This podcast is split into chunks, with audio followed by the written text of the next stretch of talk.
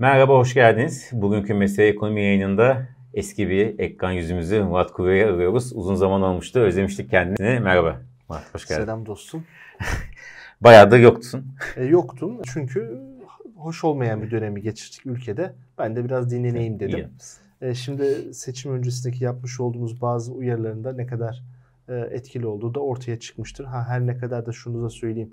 Allah'tan ülkeyi uçuruma götürmediler. Yani biz mesela konuşuyoruz ya birazdan daha detaylandırırız ama CDS düştü etti. Evet. Düşmeseydi bile 700'de kalsa bile iyi olurdu. Çünkü 1700'e gidebilirdi. Evet. Eğer eski sistem devam etseydi. Teşekkür ederiz bunun için ama e, öyle bir enkaz oluşmuş ki ötelemelerine rağmen kurun nasıl buralara geldiğini, buralarda da tutulamadığını, ettiğini görüyoruz. Konuşmuştuk. E, umarım bundan sonrası böyle devam etmez diyeceğim ama Devam onu, sonra. Onu konuşacağız evet onu konuşacağız. Şimdi dediğin gibi seçim öncesindeki ekonomik durumla bugünkü ekonomik durum farklı. Ha, politikalar da farklı zaten. isimler de farklı. Her şey farklı. Nasıl sonuç aldığımızı konuşacağız. Ne kadar sonuç aldığımızı. Önce genel bir soruya başlamak istiyorum. Şimdi Türkiye'nin CDSP'ni biraz önce söyledin kendi önce geçmişine göre belki kötü, diğer ülkeye göre kötü ama yakın geçmişe göre oldukça iyi seviyeye düştü. E, dış finansman koşulları iyileşiyor. Çok büyük bir sorun olarak karşımıza duran 139 milyar dolar ulaşan KKM en azından 100 milyar dolara kadar düştü ve azalış devam ediyor peyderpeyder olsa. Dış yatırımcı en azından artık iyi gelmeye başladı. Henüz ciddi bir para gelmese de esasında koşullar iyileşiyor. Sen nasıl görüyorsun? Yani seçimden sonra özellikle de Mehmet Şimşek'in yaz aylarından işte bu Merkez Bankası'ndaki atamalardan sonraki süreçte ekonomi bir raya girdi mi en azından? Şu bu normalleşme sürecini birkaç parça ayıralım. İlk parça hayal kırıklığı yaratan bir şey. Yani faizin 8,5'tan ancak 15'e çıktı ve e, diğer ekonomi yönetiminde büyük bir değişiklik olmadı. O kötü başladılar ama orayı geride bıraktı. Üstüne faiz artımları devam etti. Ekonomi yönetimi değişti.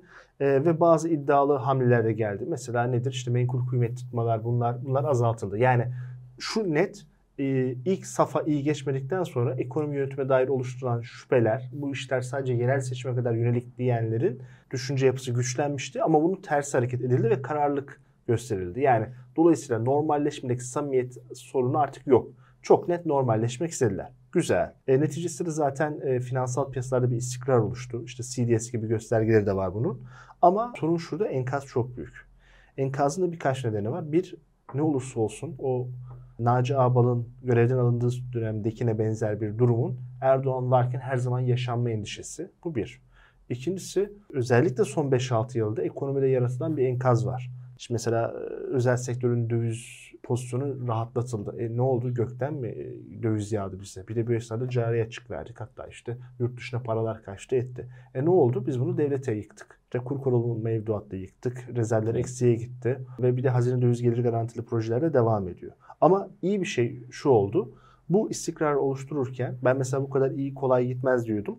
TL'den KKM'ye dönüşleri bayağı geri çevirdiler. Yani tahmini ben şimdi tabii biliyorsun orada bir tahakkuk usulü muhasebeyle evet, nakit farklı. muhasebe farkı var ama tahminince ben 30 milyar dolar bir dönüş olduğunu düşünüyorum ve bunun da 20 milyar dolar kadarında TL'den geçişten olduğunu düşünüyorum. Bu iyi. Bence duraklamaya da yaklaşacak yakında. Ama bu başarıldı. Bu çok önemli bir şey. Mesela şu an rezervde çok bir iyileşme yok. E, hazine dövize düşünce eksi 64 milyar dolar. Yani kötü. Seçimden önce de en kötü 76 evet. milyar dolardı. Gene çok kötü ama en azından KKM'nin çıktığını düşünüyoruz. O bir rahatlama oluyor. Ama şimdi buraya kadarkilerin bir de sonuçları var. Şimdi bu yaptığınız her şey finansal istikrar için. Güzel, yapıldı, ilerlendi. Samimiyet sınavını da geçti.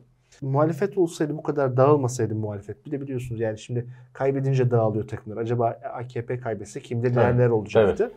Ama işte e, seçimden önce hayalini kurduğumuz muhalefet gibi davransaydı buraları o da başaracaktı. Belki daha fazlasını yapacaktı. Çünkü Erdoğan'ın getirmiş olduğu yük sırtlarında olmayacaktı. Bir de her zaman yeni bir yönetimin bir kredi açılır. Özellikle yabancı. Evet doğru. Şimdi asıl soru şu. Bütün bu yapılanlar neticesinde finansal istikrar sağlanıyor da bunun bedeli olarak reel sektör zorlanmaya başlıyor. Şimdi tüketici, e, tüketici kredileri %60'larda. Ticari krediler %40'larda. Dışarıdan para gelmiyor. Belli bir sürede yeterince gelmeyecek. Cari açık geçici, cari fazla geçici bir cari fazla. Çok fazla cari açık vermesek bile cari fazlanın devam etmeyeceğini biliyoruz. Çünkü bu cari fazlanın çoğu da e, aramalı ve makine teçhizatın kesilmesi. Yani ihracat aynı da ithalatta bir düşüş oldu. Ama bu da tüketimin kısılması değil, üretimin ileride kısılması nedeni olacak bir şey. Güzel olmayan bir e, cari fazla oldu. E şimdi ama yine tabii biraz dış ticaret açığı daha makul hale gelecek. Sonuçta kur da 20'den 29'a diyelim artık geldi gibi oldu. Şimdi burada artık reel sektör yavaş yavaş zorlanmaya başlayacak. Zaten şimdi biraz başladı. Niye zorlanacak? Bir, artık kendisi çok ucuza finans etme dönemi bitti. Ama şimdi siz faizi arttırdığınız zaman hemen otomatikman bu kredilere yansımıyor. Kredileri yansısa bile sizin mevcut krediniz var. Almışsınız 2 yıllık diyelim ki vadesi. E hemen geçmiyorsunuz ama bir ara o 2 yıl dönmeye e, size denk gelmeye başlayacak. Mesela pandemi döneminde alınan kredilerin hepsi bitecek. E, %8'den 10'dan alınanlar diyelim kabaca. E, 48-50 gelecek mesela. İşte o zaman işler değişmeye başlayacak. Bu bir. İkincisi enflasyonla mücadelenin devam edecek. Enflasyonla mücadele belli bir süre devam edecek. Yani ben Mayıs e, ilk baştan beri de aynı görüşteyim. Mehmet Şimşek ve Gaye Erkan ikilisinin ömrünün kısa olacağını düşünmüyorum. Mayıs ayında mutlaka göreceklerdir. Yani kabaca bir yılı tamamlayacaklardır. İşte ondan sonra ne olacağına bakar. Ondan sonra garantisi veremem. bir sene yani. Evet. Senin Hayır ama çok hızlı yani seçim bile göremezler. Üç Ha, kadar. O- Onlara hiç inanmıyordum. Bana kalırsa gene devam edeceklerini düşünüyorum. Ana senaryom gene devam etmeleri üzerine. Sadece sıkılaştırmanın asıl gerçek zorlukları başladığı zaman ne yapacaklar, nasıl direnecekler, ne tercih edecekler onu bilemiyorum. Şimdi kolay olan faizi %35'e çıkarmak. Zor olan o faizi %35'te tutmak ekonomik aktivite yavaşlarken. Biz bunu enflasyonla mücadelede gerçek anlamda mesafe kaydetmek için bizim uzunca bir süre bunu burada tutmamız lazım. Fed'in, Fed'in yaptı. Fed'deki gibi. Şimdi e, tuttun. Peki yavaş yavaş bu az önce bahsettiğim gibi bütün e, yatırım kararlarının içerisinde dahil olmaya başladı. Yani yeni kredilerin hepsi buradan alınacak. Kredinin o büyük stokları buradan gelecek. Bir yandan da enflasyon Mayıs'tan sonra düşmeye başlayacak. Beklenen enflasyon şu anda gerçekleşenin altında kalacak. E, o zaman herkes diyecek ki Evet. bir dakika ya kredi o kadar ucuz değil. Peki dış talep nasıl? Dünyada bir Zayıf. sakinleşme, zayıflama olacak. E, iç talep. talep. E, zaten enflasyonla mücadele etmek için Evet, iç talebi evet. zayıflatıyoruz. O zaman bir sıkışıklık gelecek. İşte ondan sonra Şimşek'in, Erkan'ın durumu tekrardan değerlendirilecek. İşte genellikle bakış açısı şöyle. Ne de olsa seçim yok. Erdoğan da daha önce ne yaptığını biliyor. Bunu sineye çekecek diye. Bence bu çok basit bir bakış açısı. Yanlış değil. Altını çizeyim. İlk böyle olacak. Ama böyle 3 yıl geçmez. Türkiye'de de bir yıllık sıkılaştırmayla da enflasyon düşmez. Bunun yanına mali sıkılaştırma koymanız lazım. Ama bunu koyarsanız yoksulluğu inanılmaz patlatırsınız. Sakın yapmayın. Bir de deprem harcaması yapmamız lazım. Bu insanlar bu kışı çok zor koşullarda getirecekler. Bari bir sonraki kışın iyi koşullarda geçirsinler. Doğal biz burada bir ulusal dayanışma göstermemiz lazım. Harcayabildiği kadar dürüst yapıyorsa, gerçekten yapıyorsa devlet bu konuda da harcasın. E şimdi bunların hepsini bir anda dikkate aldığımız zaman bizim bu sıkılaştırmayı çok uzun götürmemiz gerekiyor. Götürebilir miyiz? Şimdi düşünelim. Artık ortalama devlet tahvil faizi %35'e geldi. Yani kısa ile ortanın ortalamasını alıyorum. 250 milyar dolarlıkta bir bizim toplam borç stokumuz var. Bunun belli bir kısmı döviz cinsi. Kabaca yarı yarıya diyelim. E, döviz cinsi olanında her gün kur artıyor. Kontrollü bir şekilde Evet. artıyor. Kabaca enflasyon kadar. E, o da aslında enflasyon kadar bir şey, enflasyon beklentisi Evet. kadar bir şey var. E, TL tarafında öyle. E, biz devlet olarak ortalama %35 faiz ödersek 250 milyar dolar için biz ne yapacağız? Şimdi başka sorunlar da ortaya çıkacak. Yerel seçim kazanılana kadar gider sorunlar var onlar.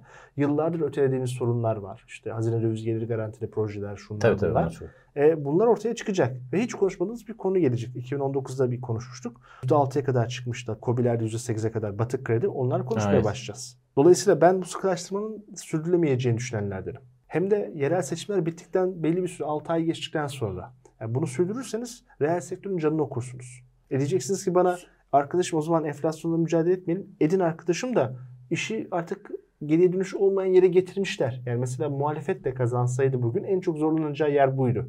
Yani enflasyonda mücadelede sorun, sonuç almak için çok uzun süre sıkılaştırma gerekiyor. Ama reel sektör ve toplumun yoksulluk düzeyi çok ciddi noktaya geldi. Bunun içinden çıkmak çok zor E, olacak. o zaman ne yapacak ha? O noktaya geldi. Tabii de der ki sıkıştırmayı o zaman şöyle yapalım. Enflasyonu çok da düşürmeyelim. Tutalım bir seviyede ama en azından sıkış, Evet. sıkıştırmayalım. Zaten hemen bir anda o şey gibi olmaz. 2021'de yaşamıştık ya. Nas oraya Tabii gelmeyiz. oraya Hemen hemen o eski ezberlerimizi karış e, girmeyelim. Ama şu olur. Yani bir orta nokta bulalım. Mesela 2026 tek haneli enflasyon beklentisi. Hayır zaten. Saçma sapan bir şey yani. Mümkün değil yani. Hani onu geçtim 2026 %20'de olmaz. Bunu da söyleyeyim şimdi. Rahat. %26 da olmaz. Olmaz. Mümkün değil. Şöyle diyeyim. Türkiye'de önümüzdeki 5 yılda %25'in altındaki enflasyon tesadüfidir veya en fazla TÜİK'in başarabileceği bir mucizedir. Başka türlü imkan inanmam mümkün değil. 5 yıllık Türkiye'deki ortalama enflasyon da %40 gibi bir şey olur. Bu arada bu Bir sadece senelik %40 enflasyon ortalamada. yani bir yıl %30 olur, diğer yıl %50 anladım ama olur. yüzde- Basit yapıyorum. Anladım anladım. şimdi. Evet böyle bu oturdu artık. Yani ben onu diyorum. Şimdi, şimdi geçecek. Bunlar balayları. Balaylarından sonra böyle bir ilişkinin sorunlu dönemlerini yaşayacağız. Yerel seçimden sonra. Enflasyon düşüyor ama reel sektör keyifsiz. Yazın ama dövizler geliyor diyor ama bir, bir mutsuzluk da var. E, o aşkın o eski günlerini yaşamıyor. Ama ilişki hep devam ediyor Türkiye'de. Devam ediyor. Türkiye'de Ondan sonra üçüncü aşamaya geçtiğimiz zaman bakalım ne olacak? Ben onu merak ediyorum. Kararı tabii ki Erdoğan verecek. Ama Erdoğan da eskisi gibi geniş bir alan olmadığını mutlaka bilecektir. Yani o eskisi kadar e, hata yapmaz. Yapmaz. Ama Erdoğan eninde sonunda bence bir ara yine Erdoğan'ın yapacak. Ölçüsü farklı olabilir. Hasta daha hasta olduğu için e, eskisi kadar sert, Sert yapmasa da e, sonucu yine çok sert olabilir ama oralara çok var. Şimdi akıl okumayalım daha Tabii oraya. tabii şey- tabii. Tabii dış faktörlerden hiç bahsetmedik. Amerika'daki Evet. faizler dördünün üzerine kalır, Ne kadar eder, kalır? şudur budur. Ama dediğim gibi yani böyle yüksek enflasyonu dönmek zorunda kalacaklar. Ha şimdi herkese şunu diyor, sonunu deyip e, tamamlayacağım bu kısmı. E, kardeşim zaten seçim yok. Erdoğan niye bu kadar kalsın? Şimdi AKP, bakın 2001 Nisan'da bir şey oldu. AKP'nin böyle zirveye gitmesinin önünü açan bir olay oldu. Tandoğan'da bir esnaf mitingi oldu. O esnaf meclise yürümeye kalktı. Polis havaya ateş açtı. Unutuluyor. Hep bize sosyal patlama deyince akla gezi olayları geliyor. Bambaşka bir olay var orada. Reel sektörle, esnafla, Covid. KOBİ ile bir kurmuş olduğu bir bağ var. O bağ giderse AKP de gider. Yani illa bu iş seçim şeyi değil. Ha tabii ki bunlarla bir anda AKP ile bağ CHP kopar. CHP vermeyecekler. Ama AKP'yi de orada Erdoğan'ın da keyifli bir şekilde yönetmesini engelleyecekler. Durum buraya gelmeyecek muhtemelen. Ya Ama gelirse- gelmemesi için çalışacaklar. İşte ben o yüzden diyorum. Eninde sonunda burası gene geri adım atacak. Çünkü enkaz o kadar büyük ki bu enkazı reel sek- sektörün kaldırması mümkün değil. Halkın bununla yüzleşmesi mümkün değil. O zaman enkaz duracak orta yerde. Ee, yani sonuçta şöyle, şimdi olumlu şeyleri de söyleyelim. Bir finansal istikrar sorunumuz en azından şu aşamada Evet. gitti. Dış e, ödemeler dengesi krizi Bitti belli bir süre bitti. Ha yurt dışında çok kötü bir şey olur. Tayvan'da, şunda burada dünya sarsılır, bize yansır. O ayrı bir şey ama o bugünün konusu değil. Ama bizim iç ödeme sistemlerimiz, iç ticaret iyi gider mi? Soru işareti. İşte onları ama daha sonra göreceğiz. Yani seneye bu zamanlar bu konular konuşulur. Peki yine e, bir, çok konuşulan bir konu. İşte Merkez Bankası'nın e, işte %40 civarında tahmini.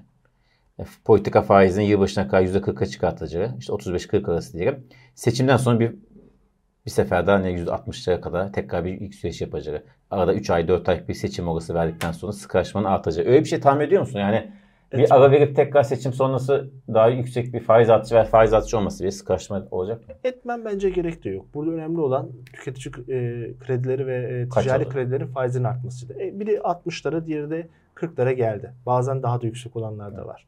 Yani orası etiketti. Faizi bu kadar arttıracağına para miktarını azalt, kredi miktarını azalt daha makul hale gelir. Yani %60'lara bence gitmeye gerek yok. Ama tabii ki ben şeyi arttıramıyorum. E, pardon kredileri kısamıyorum derseniz fiyatını arttırmak zorunda kalırsınız. Ama kredi mevduat oranı da düşük. Yani zaten eskisi kadar kredi ihtiyacı var ama buradan kredi alma isteği az. Yani paraya nakde ihtiyaç var ama şey. Dolayısıyla ben onu çok fantastik bulurum. Bence ona da gerek yok. Mesele burada şu. %35 belki diyelim burada da bırakabilirler. Belli olmaz. Muhtemelen adımları azaltarak gideceklerdir. Diyelim ki %40 diyelim daha yukarıya çıkmayalım. %40'ta ne kadar süre tutabilecekler? Çünkü ben dediğim gibi %40'ta Uzun en az bir yıl tutmaları lazım ve kolay değil. Vay. Yani %40'a da diyelim ki şimdi hangi aydayız? Kasım ayındayız. Kasım'da 2,5 yaptı diyelim. Artık küçülttüğünü düşünelim adımları. Aralık'ta 2,5 yaptığını düşünelim. 2024 boyunca buralarda tutması gerekecek. Tutabilir mi? Bilmiyorum. Peki kuru bu şekilde enflasyonun biraz altında düzenli bir artışla tutabilir mi? E, o da olmaz. Kur 2024'te mutlaka 40 liraları geçmesi lazım. Türk lirası hala bence değerli. Değersiz değil yani düşünülenlerin aksine. Biz yani şimdi paranın değeri neye göre diyoruz? Bir, dışarıdan o paraya faize yatırıma geliyor mu? Gelmiyor. Yani. İki, o parayla dış açık yani ticarette veriyor musunuz? Veriyorsunuz. O zaman demek ki burası değil yeri. Çok basitleştiren bir şey. Yani çok büyük matematikler çalıştırmaya gerek yok. Yani burası orası değil. 6.85 vardı ya hani hatırlarsın 2020'de öyle bir set çekilmişti. Ha, evet, evet, öyle bir set set. yerine böyle hareketli kayan bir set çekilmesi çok çok daha doğru bir şey. O çok saçma bir politikaydı. O hatayı yapmıyorlar Allah'tan. Bu daha makul bir şey ama bu seti de çok basamaklarını küçük tutuyorlar. Şimdi biz birkaç ay böyle cari dengede iyi gördük diye Hemen iyimser olmayalım. 211 milyar dolarlık kısa vadeli dış borç olduğunu, bunun içerisinde Rusya, BOTAŞ, Gazprom gaz anlaşmasının Evet. olmadığını, hazine döviz geliri garantili projelerin artık ciddi noktalara geldiğini ve KKM'nin bundan sonra dönüşlerinin o kadar kolay olmayacağını, şu ana kadarkilerin TL'den en çok döndüklerini, dövizden dönenlerin dönmeyeceğini gördüğümüz zaman başka şeyleri tartışacağız. Peki ihracatçı açısından da sıkıntı değil mi? Sıkıntı tabii. Ha şöyle bunu daha önce de konuşmuştuk. Hatta o eski programlarda da yapmıştık bunu. Döviz kuruyla ihracatta rekabet kalıcı sağlayamazsınız. Yani hele hele bu kadar alttan cayır cayır enflasyon varken. Ama bu kadar enflasyon varken döviz kurunu sabit tutamazsınız. Yani bu yanılmıyorsam bizim şeyde yaptığımızda 99-2000 arasındaki programda güçlü ekonomiye geçişin ilk denemesi. İlk bizim 99 Aralık'ta yanılmıyorsam IMF'yi yaptık şeyden sonra depremden sonra. E, kuru böyle kontrolü arttırıyorduk. Tam da öyle küçük tı tı tı tı şeyler. Onu yapıyoruz şu anda. Ama o dışarıda bir şok yaşanmazsa ve bu kur artışı enflasyon beklentileri orantılı gelirse. Bence orada değiliz daha. Yani ben o yüzden 2024'ün ikinci yarısında yani eğer geç kurun 40 liraya geçmesi mümkünse 50 liraya ulaşması gerekir diye düşünüyorum. E diyeceksiniz ki o zaman kardeşim Evet, enflasyon olacak. ben de diyorum ki yani bu yanılmıyorsam Titanic filminde şöyle bir sahne vardı. Baş mühendisi çağırıyorlar, soruyorlar. Nedir durum diyorlar. Bakıyor 11 tane bölme var diyor. Yarıdan fazlasında burada su girmiş diyor. Batacak bu diyor. Ya nasıl olur diyor. Bu Titanic batmaz etmez diyorlar. İşte herkes yemeğini yiyor, müziğini dinliyor diyorlar diyor. Valla anlarsınız diyor 2 saat sonra. Hikaye tam böyle olmayabilir ama benim anlatmak istediğim şey buydu. İyi izleyiciler şey. Ben öyle bir e, 20 yıl evvel hızlıca izlemiştim televizyonda. Bu da öyle. Yani geminin ha- hali çok kötü. Göreceksiniz ileride oraya gelecek. Yani enflasyonla mücadele edilemeyecek bir şey. Noktaya geldik. O noktaya bizi ittiler. Ama nedir şu? %40 enflasyon acayip kötü bir şeydir üst üste. Evet. Ama bize Mayıs'tan önce öyle bir film izlettiler ki e, ona göre de iyi Ümit bir şey. Şimdi, yani, şimdi hani bu kadar olumsuz şey söyledik, olumluları da söyleyelim ama olumlularda bile bir olumsuzluk Evet. olduğunu da altını çizelim. Ya bu da öyle bir şey. Peki mesela bu işte enflasyon, döviz kuru, öngörüleri falan. E, Buradaki bu senaryoyu biraz hani değiştirecek veya pozitif anlamda değiştirecek şey dışarıdan ciddi bir kaynak gelmesi Evet, mi? doğrudur. Nasıl biz 2022'nin e, işte bu e, Uk- Ukrayna krizinden sonra burayı daha makul hale getirdik. Bir KKM zorlaması, iki dışarıdan para gelmesi veya paranın çıkışının azalması. işte Rusya gaz mevzusu gibi. Yani ancak bu iş böyle olur. Olur Yani mu? Bir de, bir de hepsini zannetmiyorum. Ha, bu arada ben sıcak para konusunda bu kadar kötümser değilim. Belli bir yerden sonra belli bir düzeyde gelecektir. Zaten şu andaki sendikasyonlar, euro tahviller bir sürpriz değil. Ve bu asıl anlaşmanın yapıldığı körfezlerde değil. Yani buna gerek kalmadan yapılıyor. Çünkü görece makul. Yani bir sonuçta kısa vadeli istikrarını Türkiye mutlaka sağladı. Burada bir sorun yok. Ama şey tarafına emin değilim ben. Bir taraftan bu istikrarı sağlıyorsunuz ama diğer taraftan TL cinsi varlıkların cazip hale gelmesi. Şimdi borsa eskiden çok ucuz derdi. Evet. Dolar cinsi 130 dolar, Evet. 120 dolara geldi. Böyle bir borsa yok. Emlak ucuz derdik. Öyle bir Evet. emlak yok. Tahvil ucuz derdik. Okey. Pa- e, yani bir dönem çok pahalıydı Tabii, zaten. evet. Hadi şimdi makul makul. Yabancıların böyle artık ekranında açayım da şurayı bir takip edeyim. Belki bir yatırım yapabilirim diyeceği yere yeni yeni geldi. Yani dolayısıyla burası çok ucuz bir yer değil. Öyle devasa paraların gelmesi için paranın çok olup itme gücüyle buraya gelmesi lazım. Paranın da azaldığı bir dönemdeyiz. ABD Merkez Bankası'nın toplam bilançosu 9 trilyon dolara gelmişti. Şimdi 7,6 trilyon dolarda küçülüyor. Her ay Evet. 95 milyar dolar iniyor. E, dolayısıyla diğerleri de bunu az çok yapacaklar. E, böyle bir ortamda çok emin değilim. O yüzden yani. mi yabancı rapor hani TG şu kadar olursa, faiz şu kadar olursa geleceğiz, geri, geliriz, Yani- tarzı. Yani tabii ki gelirler ama bence onlar biraz erken tartışılıyor. Yani bu kadar sıcak para için karamsar olmayan biri olarak bunu diyorum ben. Ben hiç gelmez diyenlerden Yani. değilim. E, buna hukuk hukuk hiç ona da bakmazlar. Gayet burada keyifle kazandıktan sonra gerçekçi bir kur seviyesi vermeniz veya ve iyi bir faiz vermeniz lazım. İyi bir faize daha gelmedik. Gelebiliriz. O yoldayız. Ama gerçekçi bir kurda. Mesela şöyle olsa. Kur bir anda çat diye buradan 40 liraya gitse. Şimdi 40'tan sonra o tamam kabasını aldı kur rahat. 40'tan hızlı 50-60'a gitmez. Durumda ötürü girmek rahatlatıcı olur. Ama şu anda zaten Merkez Bankası bıraksa kurun burada 28-60-70'te kalmayacağını biliyoruz. E daha dakika bir gol bir hemen şey yapacaksınız. Zarar Zarar edeceksiniz. edeceksiniz kurdan. Ve e, şu anda tamam sistem iyi dönüyor gibi. Bir yandan da K, e, KKM bozuluyor ediliyor. Ama az önce bahsettiğim 99-2000'de de böyle olmuş. Bir anda işte dışarıdan beklenmedik bir olay şudur budur e, sizi etkileyebilir. O, o yüzden o riski almaya değer mi? Hani o mesela carry trade diyoruz işte. Evet, daha aynen. ucuz faizle borçlanıp alıp buradaki yatırım yapmak. Buradaki de e, faiz alıp evet kur istikrarı lazım. E, bu çalışabilir ama carry trade bir şeyin üstü pay, payı. Bir de altta paydası var risk. Şimdi Ne kadar risk için ben bu keriye girmeliyim?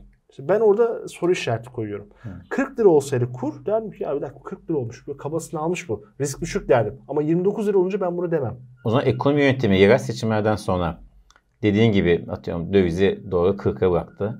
Tabii o enflasyon beklentilerini yükseğe çekecek. O yüzden de enflasyon faiz beklentilerini de yükselt, yükseltmen gerekecek. Faiz de 40K'dan o beklentiye göre onu da biraz yukarı update etti. O zaman yabancı için esas uyum koşulu oluyor. Ama ya vatandaş için ne oluyor tabii ayrı bir soru. Olabilir aynen. Ee, şimdi zaten şöyle düşünelim bence. Yerel seçimden sonra diyelim ki enflasyonu zirve yaptı Mayıs ayı. Onda e, Mayıs enflasyonu atıyorum 3 Haziran'da açıklandı. Sanıyorum tam yeni kabinede 3 Haziran'da açıklanmıştı. İlk bu dönem bitti. Bir yıl bitti.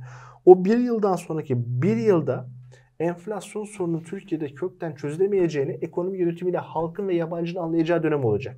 Buna göre de uygun faizler verilecek, uygun kurs yapısı sağlanacak. Yaparsan ne hala, yapmazsan yaptırırlar adama. Nasıl oluyor? Dışarıdaki ilk şoktan sonra siz onu bırakmak zorunda kalıyorsunuz. Ne zaman yaşadık? 2022'de yaşadık. O zaman da kuru hareketli kontrol etmeye çalışıyorduk. Hafif hafif arttırıyorduk. 12,5-13,5 liraydı. Evet. Ukrayna savaşı bir çıktı. Hop hop 13, 14, 15, 16'ya gitti. Yani bir yere KKM kadar sonrası değil mi? KKM, KKM sonrası ama şey e, ilk KKM sonrası ama yetmedi işte. Yetmedi. Yetmedi. yetmedi. Yani dolayısıyla çok geridesiniz. Eksi rezervdesiniz. Hala cari açık veriyorsunuz. Şu ana bakmayın. İlerideki evet. aylardan bahsediyorum. E, ve bir de kısa vadeli dış borcu tavana çıkarmışsınız. E, böyle bir dönemde sonunda kay, e, karar verici olan dışarısı, dış dünya olur. Ama onu bir sonraki yani Haziran'dan sonra biz onu anlayacağız. Peki şimdi biraz spekülasyon yapalım. Biraz daha yapalım. Seçim. Yerel seçimler üzerine yapalım. Şimdi CHP'de bir değişim oldu. Siyasi politik sonuç açısından İstanbul ve Ankara baz alarak konuşuyorum. İstanbul ve Ankara daha çetin bir yarış bekleniyor. Zaten şu anda CHP'de ikisi de. Bu da tabii akıra ne geliyor? İşte Erdoğan, Cumhurbaşkanı Erdoğan bu tip anlarda çekişme, ne kadar çekişme varsa o kadar da ekonomiyi gevşetiyor. Sence CHP değişim, işte buradaki yarışın daha çetin geçme ihtimali e, ekonomi üzerinde bir gevşemeye sebep olacak mı? Kesinlikle CHP tabanında toparlanma olacak. Ha bu İstanbul, Ankara kazanılır kazanılmaz onu Olur, göreceğiz. O beni aşan bir şeyler. Ama Erken o yarışların e, tabii iki tarafın adaylarının net belli tabii. olması lazım. İşte İyi Parti'nin aday çıkarıp çıkaramaması. Bunları göreceğiz. Evet. Hepsi bunlar olduktan sonra. Ama şunu söyleyeyim. Bu süreç daha rekabetçi geçeceği belli oldu. E şimdi bu ortamda tabii ki ekonomi çok önemli bir şey. Özellikle büyük şehirlerde evet. çok ciddi bir Evet. Var. Erdoğan da özellikle ne kadar İstanbul istediğini biliyoruz. İstanbul ötürü ne kadar büyük riskleri aldığında gördük. Evet. Dolayısıyla seçimleri tekrar etmek gibi diyorum. Dolayısıyla şey olacaktır. Seçim ekonomisi. Daha fazla seçim ekonomisi olacaktır. Peki bunu yani biz e, piyasada yani ekonomide görecek miyiz etkisini? Görürüz. Görürüz ama tutar mı onu bilmiyorum. Yani bunu şurada ötürü söylüyorum. Şimdi tüketici güven endeksi bence hala TÜİK'in en e, açıklayıcı verilerinden biri.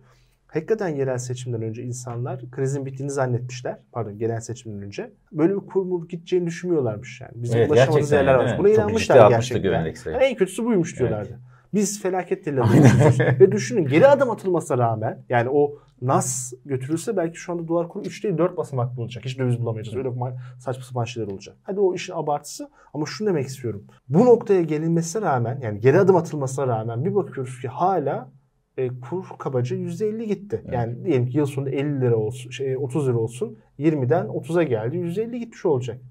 Vatandaş buna hakikaten inanmış gitmeyeceğini şu anda görüyor. E şimdi bu saatten sonra yerel seçimden önce e, bir yapay bahar yaratırsanız ne kadar inandırıcı olur bilmiyorum. Ama bu sosyologların işi. Evet. Sadece insanların öğrenme e, eğrisi hızlı gelişebiliyor. Nereden biliyorum bunu da? 2018'den 2019'a giderkenki süreçte. Evet aynen. Yani oradaki yerel seçimlerde de AKP takılmıştı 2018'i evet. rahat atlattıktan sonra. Ki o zaman iyi değiştirmişti şimdi. Şu bir gerçek bu esnada halk öğrendiği gibi AKP de öğreniyor. Yani ekonomik krize nasıl mücadele edeceğini de biliyor. Dolayısıyla bu önlemleri alacaktır. Ne kadar edip etmeyeceğini seçimlerde göreceğiz ama. Peki Atiye Yaşar'da konuştuğumda Atiye Yaşar hep şey diyor. AKP kazanırsa İstanbul'u özellikle Ankara ve İstanbul'u ekonomide daha rasyonel politikalara devam edecekti ve oraya daha çok asılacaktı. Yani onun yapılmasına gereken neyse daha büyük bir özgüvenle yapacaktı diyor. Ben şunu sormak istiyorum.